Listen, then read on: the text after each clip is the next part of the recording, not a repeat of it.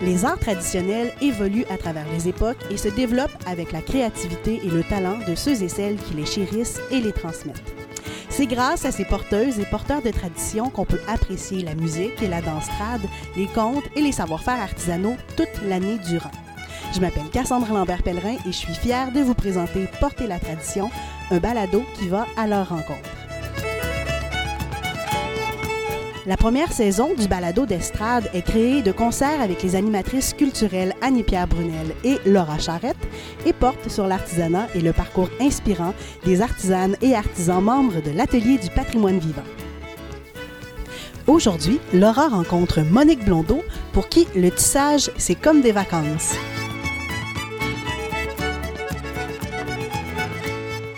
Salut, ici Laura, chargée de projet pour l'organisme Estrade. Aujourd'hui, j'ai le plaisir de rencontrer Madame Monique Blondeau, une artisane qui collabore avec notre organisme depuis maintenant plusieurs années. Bonjour Madame Blondeau. Oui, bonjour Laura. Donc, pour commencer notre entrevue, est-ce que vous pourriez simplement me parler de vous? Si, on parle en rapport avec l'artisanat, ça fait quand même plusieurs années que je tisse. Euh, quand j'étais toute jeune, ma mère avait un métier au sol et puis j'allais lui aider à monter son métier quand elle avait besoin avec mon père. Sauf que je m'organisais toujours pour ne pas me faire prendre à tisser. Euh, mhm. Ça me disait absolument rien, puis je trouvais qu'elle travaillait très fort. À un moment donné, euh, en l'an 2000, ma fille était en congé de maternité, puis elle me demande d'aller suivre des cours euh, de tissage à la maison routier. Puis, c'est à ce moment-là que mon histoire a commencé.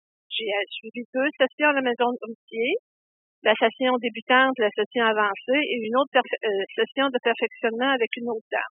J'ai fait partie de, des amis de l'artisanat, des cercles de fermières.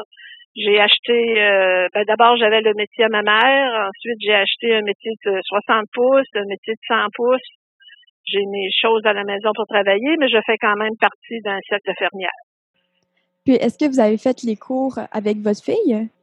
Oui, à la maison à la maison routier, oui. J'ai suivi le cours débutant et le cours avancé avec ma fille à, l'année 2000, sauf qu'elle, euh, comme elle est jeune maman, elle travaille, elle pratique pas beaucoup, puis elle n'a pas le temps de faire partie d'un cycle de fermière parce qu'elle a quand même ses activités personnelles par rapport à sa famille, son travail, puis tout ça. Mais et quand elle vient, souvent, elle va tisser un petit peu sur mes métiers. Je pense que la mhm. tradition va quand même se continuer, puis c'est un petit peu grâce à elle si euh, j'ai appris à aimer ce que quand j'étais toute petite, je voulais absolument pas rien savoir.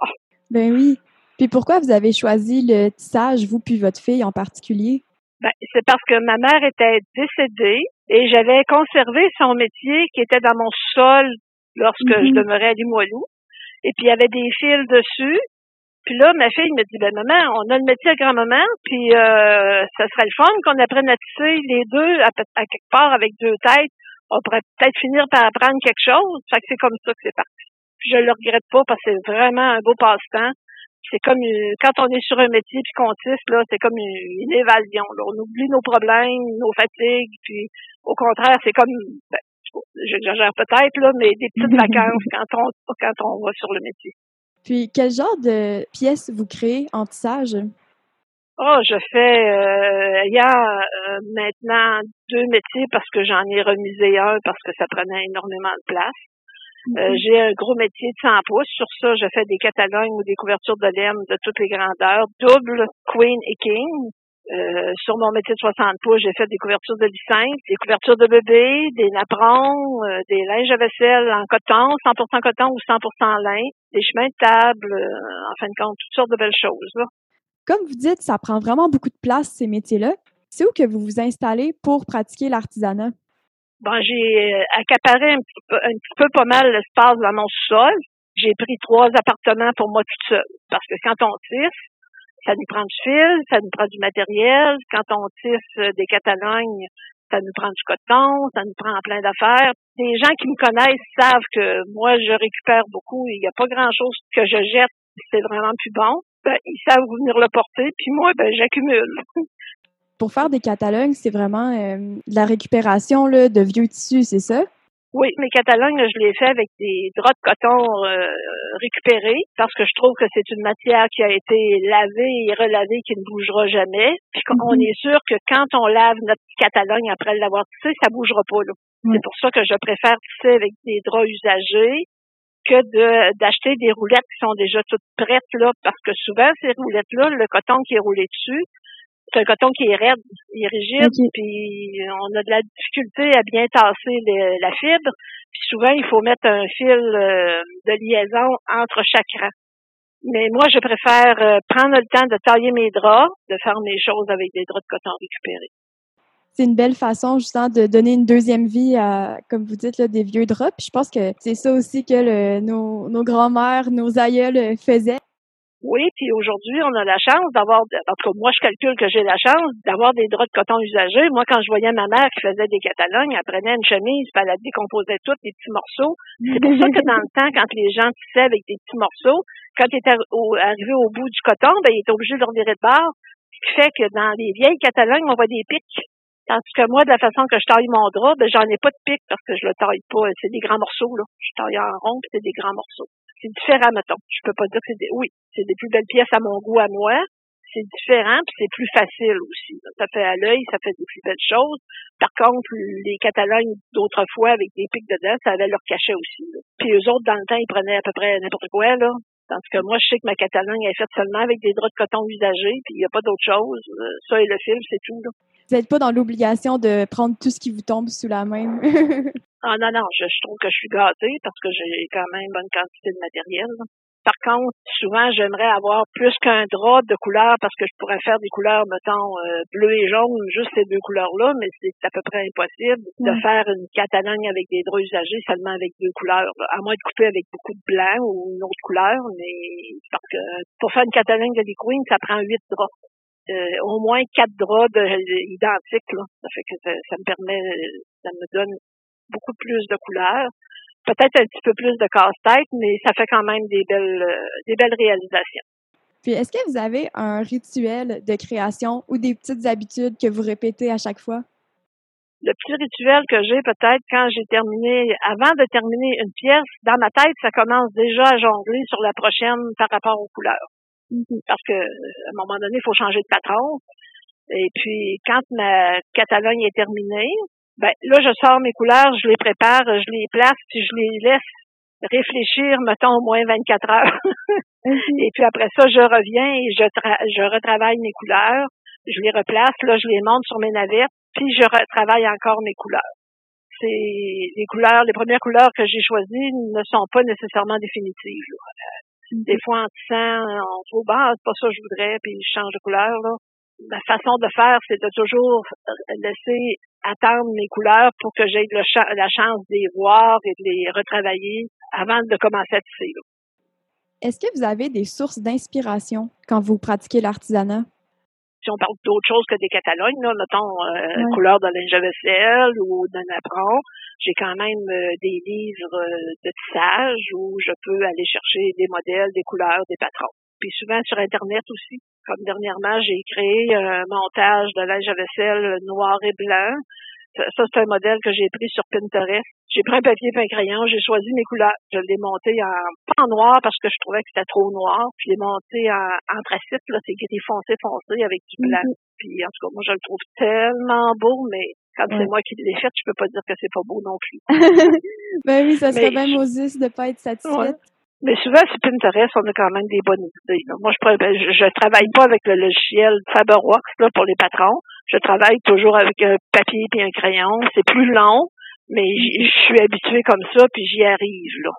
Mais c'est déjà arrivé que j'ai monté des pièces, puis je me disais, mon Seigneur, que ce sera pas beau, ça, ce sera pas beau. Puis un coup, commencé et terminé, lorsque je les débarquais du métier, c'était quand même des fois des, des belles pièces, là. des super belles pièces. J'en doute pas. Puis, est-ce que c'est vous qui dessinez vos patrons? Est-ce que c'est ce que je comprends? Oui, oui.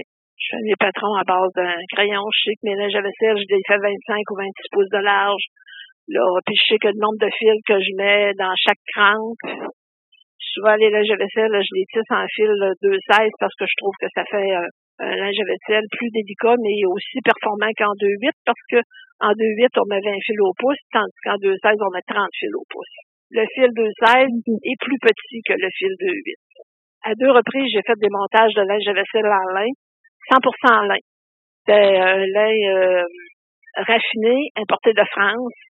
Comme il est plus raffiné que notre lin québécois, que je peux dire entre guillemets, ben il devient beau plus rapidement, le plus souple, parce qu'il demande moins de lavage avant qu'il soit euh, performant. Puis comment vous vous sentez quand vous finalisez une création? Ah, ben je me trouve bonne. je me trouve vraiment bonne parce que c'est pas toujours évident, là. Ouais, non, j'en doute pas. non, c'est pas toujours évident. Puis depuis que depuis le temps que je fais des montages de linge à si on parle de linge à vaisselle ou de de napperon, j'en fais un petit peu moins. Euh, couverture de bébé, j'ai fait quand même plusieurs modèles, mais c'est surtout les patrons de linge à vaisselle que je travaille le plus. J'ai pas pensé, j'aurais pu sortir, te dire combien de montages, à, combien de montages j'étais rendu en linge à vaisselle depuis que je tire. C'est énorme. Ouais, il y a deux, trois semaines environ, j'ai appris les rudiments du tissage. Juste monter le métier, je trouve que ça a l'air tellement compliqué. On dirait qu'en apprenant un peu comment ça fonctionne, on peut encore plus apprécier le niveau de complexité qu'il y a là-dedans. ben, parce que quand on sait, on apprend comment monter un métier, on est capable de régler les problèmes. Ouais. Parce que souvent, il peut y avoir un fil qui casse, un, fil qui n'est pas passé à la bonne place. Mais je te dirais, Laura, que c'est pas si compliqué que ça. Tu serais sûrement capable parce que ça s'apprend si moi j'ai réussi à l'apprendre, euh, il y a plein de monde qui sont capables de le faire, mais c'est parce qu'il faut le travailler, puis il faut euh, répéter, répéter là. Puis pour monter un métier, ben ça se monte de deux façons, soit avec euh, l'ourdissoir ou avec la boîte à tension. Chaque façon a ses avantages et ses inconvénients, mais je suis certaine que tu serais capable. Il s'agirait juste que tu le, le pratiques là, Ouais, je suis totalement d'accord avec vous. Vous avez bien raison. C'est ça, quand on, quand on prend le temps de pratiquer quelque chose, tu sais, de justement s'investir là-dedans, c'est un très bon départ. non, puis dans ça, souvent, on fait partie d'un groupe. Moi, j'ai la chance, ben, la folie, mettons, d'avoir mes métiers à la maison, là. Mais si j'ai pas de métier à la maison, on fait partie d'un groupe. On a beaucoup d'entraide, puis en plus, on se fait des amis. C'est vraiment euh, une bonne chose, là. Puis, qu'est-ce que ça vous apporte dans votre vie, l'artisanat? Ah ben moi, si j'avais pas eu d'artisanat dans ma vie, euh, je pense que je me serais ennuyée. Mais euh, présentement, l'artisanat, là, c'est une source de vacances. Je m'en vais ici tranquille dans mes affaires. Je te dirais des fois en bas, comme je dis à mes amis qui viennent me voir, des fois c'est le bordel, là, parce que quand je suis en train d'établir des couleurs puis tout ça, ben pour moi c'est en envers, mais dans le fond c'est pas en envers parce que j'ai besoin de faire ça pour être capable de résoudre mes affaires. Ben mais euh, en ayant mes métiers à la maison, je descends au sol quand je veux, le temps que je veux. Je suis pas obligée d'aller ça tous les jours. Là. Ça m'empêche pas de vivre et de faire d'autres choses. Là. Mais ben non, c'est ça, ça reste euh, un passe-temps, un loisir. Ah bon, oui. Ah oui, ah oui, je passe pas ma vie sur ça là, parce que j'ai deux métiers à la maison, là, au sol. Là. Non, non, non. ça m'empêche pas de sortir, ça m'empêche pas de voir mes amis.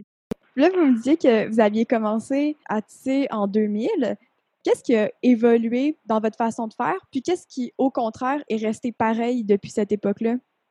Quand j'ai suivi mes cours à la maison routier, je suis allée comme un petit peu trop vite. Il aurait fallu que je fasse partie d'un cercle de fermières ou d'une organisation quelconque pour connaître la base des métiers. Genre, c'est quoi, même si ma mère en avait un, mais elle me disait pas grand chose. Puis moi, je voulais rien savoir de toute façon. Euh, mm-hmm. mais quand on fait partie d'un cercle de fermière, ils commencent à nous faire tisser des linges à vaisselle ou des petites pièces, ça qu'on apprend certaines choses, des pédalages, des patrons, un petit peu d'affaires.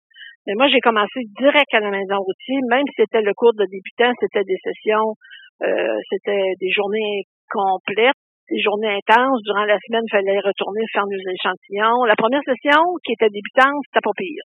Mais la deuxième session avancée, là, j'avais comme pas assez de connaissances de base personnelles avant de suivre ce cours-là. Mm-hmm. Mais par contre, avec le temps, j'ai pratiqué, j'ai appris à faire des choses euh, plus difficiles. Bon, c'est pas vraiment difficile, c'est des patrons, mais il y a des patrons différents, il faut les adapter à chacune des pièces. Si on veut, on peut faire des patrons très compliqués. Ben, pas très compliqués. Je devrais pas dire ça. Mm-hmm. Moins facile, mettons. Mais avec le temps, tu essaies de faire plus, plus, plus tout le temps. Là.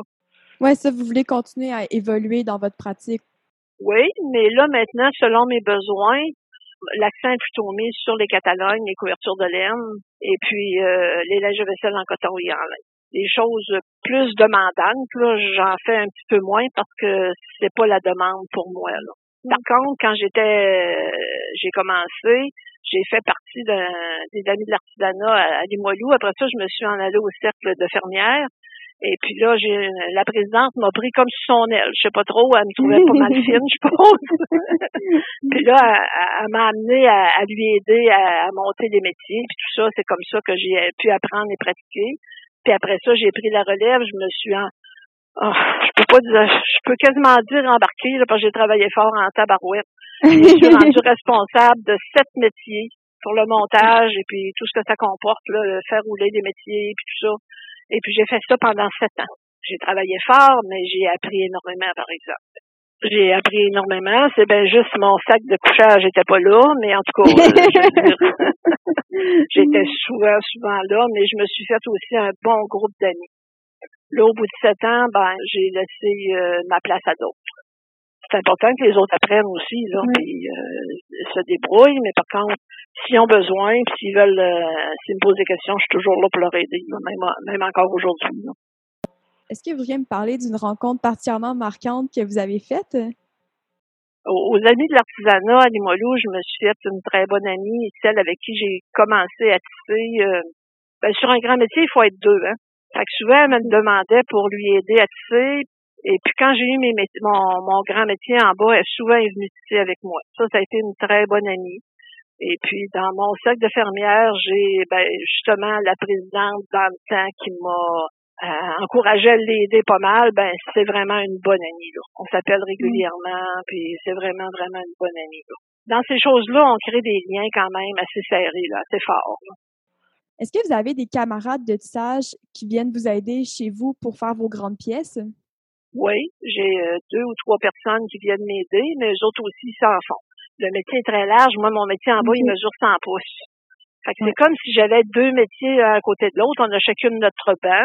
Mm-hmm. Et puis, euh, on tire ça de, celle de droite tire la navette à gauche, puis là, on frappe, puis on renvoie la navette comme ça. Euh, mais il faut absolument être deux parce que le métier est trop large. Si on tissait des pièces comme euh, des nappes ou des choses en fil, on pourrait tisser avec une navette volante. C'est faisable, une pièce toute seule, à condition mm-hmm. d'avoir une navette volante sur un grand métier. Mais pour de la Catalogne, non, il faut absolument être deux. C'est un travail d'équipe. Hein? Ah oui, oui, on n'a pas le choix. on n'a pas le choix parce que le métier est trop large. Tu sais, je peux pas, au bout de mon 100 pouces plus loin, aller ramasser ma navette sans me déplacer.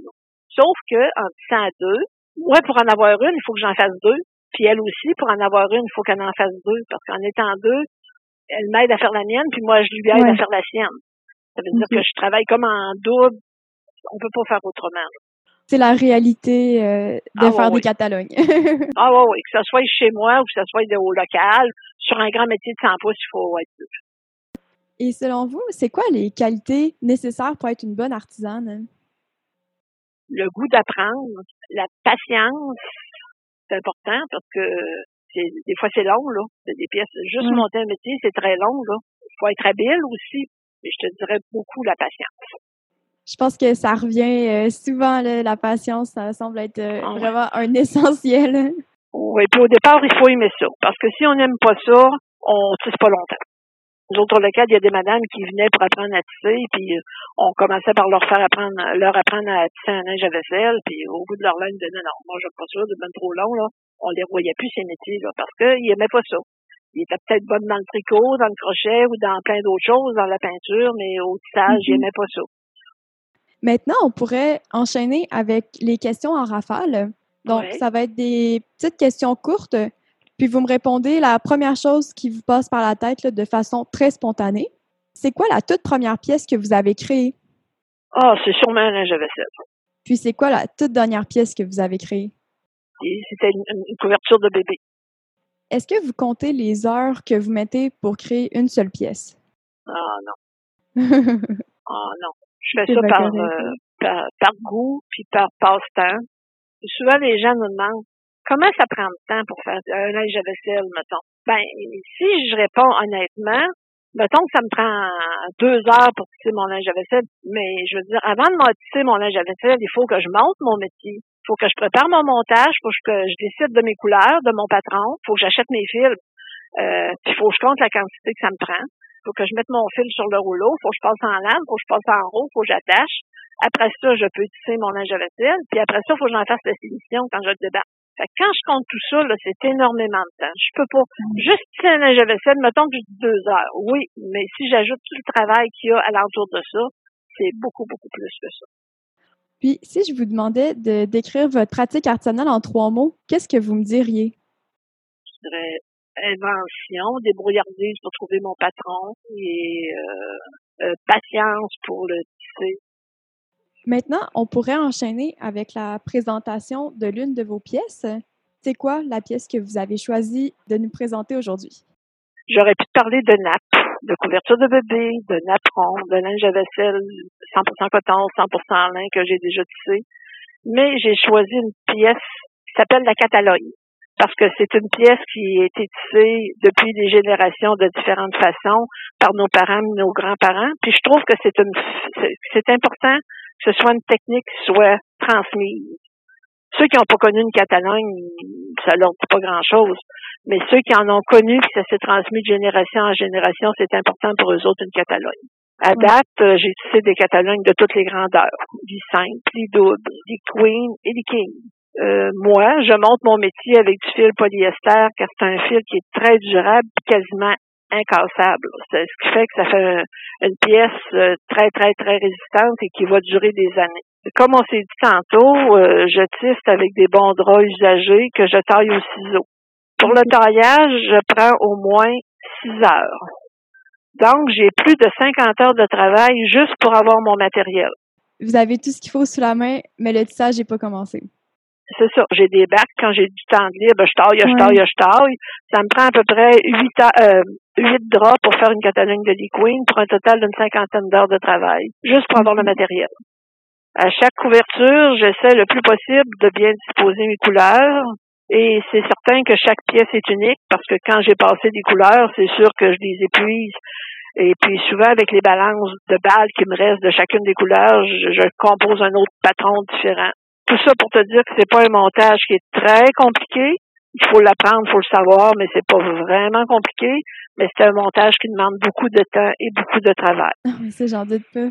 Quand je les débarque de mon métier, quand je, vis de mon métier, parce que j'en ai assez sur le rouleau, puis tu vois une en arrière de l'autre, là, tu réalises que tu as fait des belles choses. Ben oui, ça doit être quand même ultra gratifiant parce que, comme vous dites, c'est long, puis c'est des pièces qui sont, qui sont grandes, qui sont massives.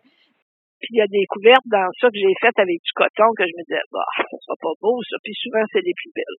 Un coup mm. débarqué, souvent, c'est les plus belles. Comme tout montage. Là, je, te parle de mon, d'un montage de Catalogne, mais quand j'étais mm. au local, puis euh, les pièces étaient terminées il fallait couper parce qu'il y en avait trop sur le rouleau, puis tu débarquais les, les pièces de chacune avec des couleurs différentes, des patrons différents.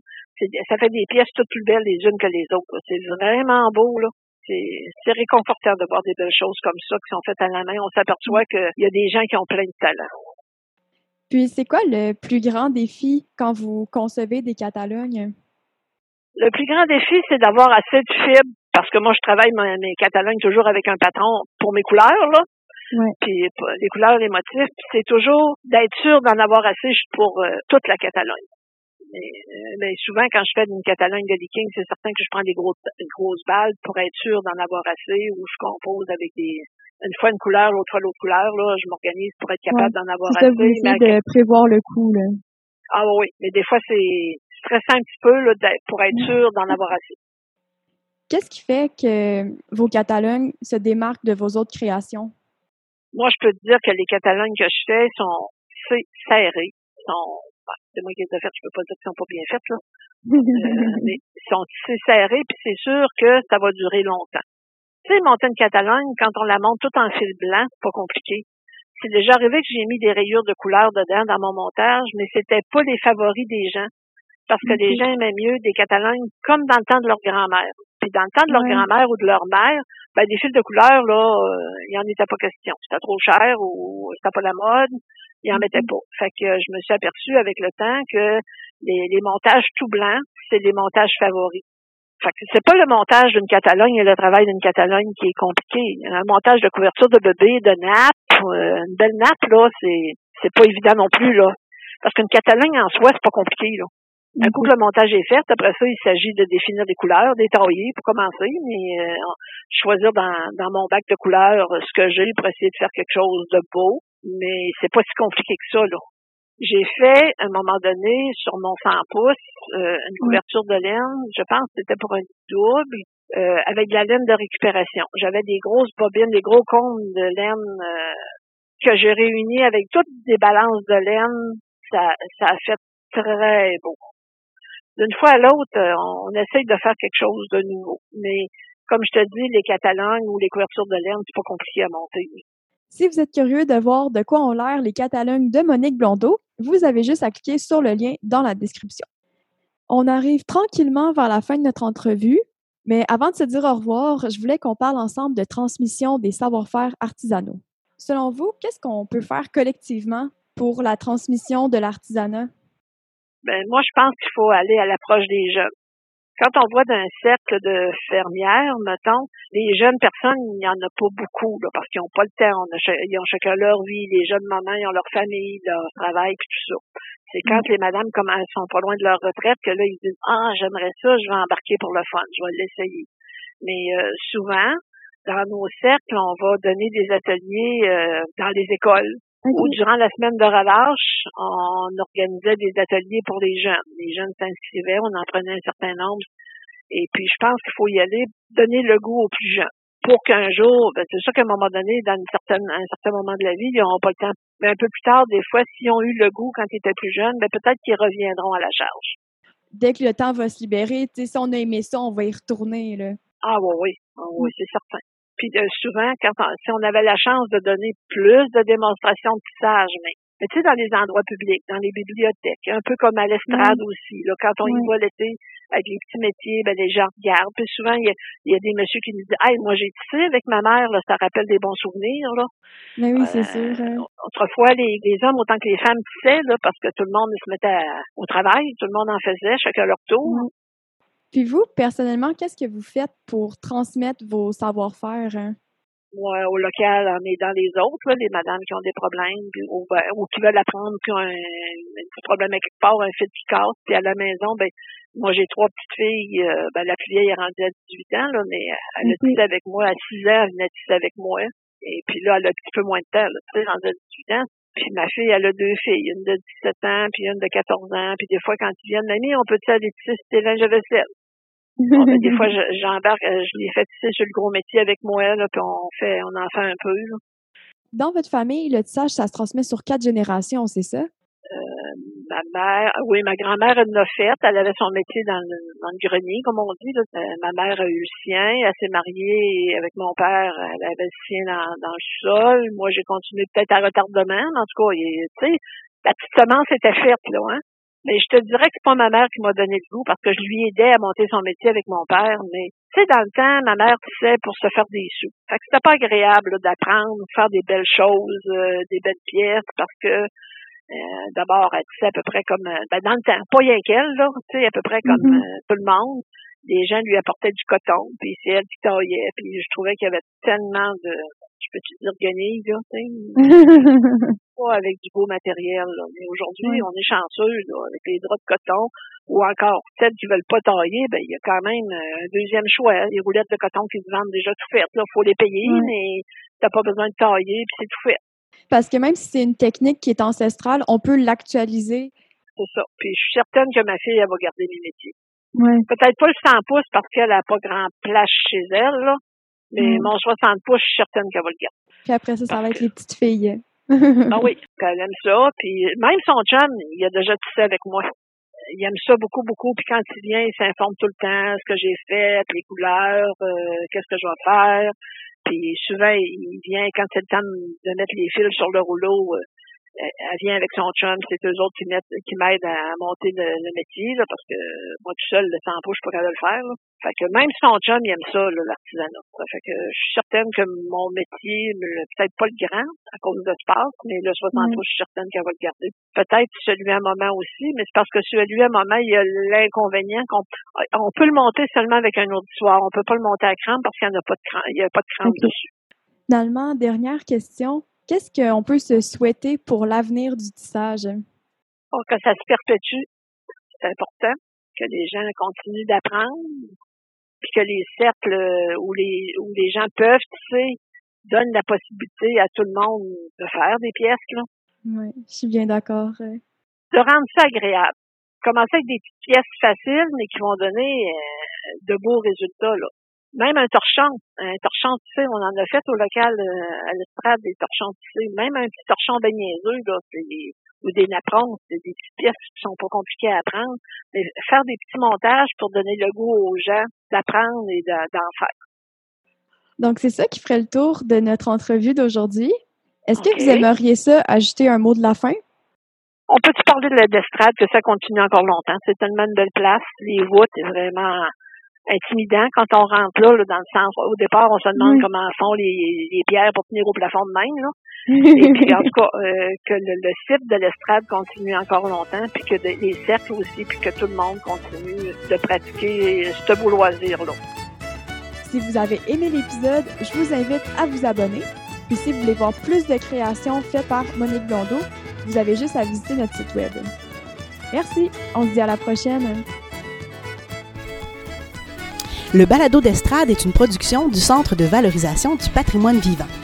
Cet épisode a été réalisé par Laura Charrette. Le thème musical est un extrait de la pièce L'autre bord de l'eau du groupe La Déferlance. Merci à Monique Blondeau pour sa générosité. Je m'appelle Cassandre Lambert-Pellerin et on se dit à bientôt pour un autre épisode de Porter la tradition.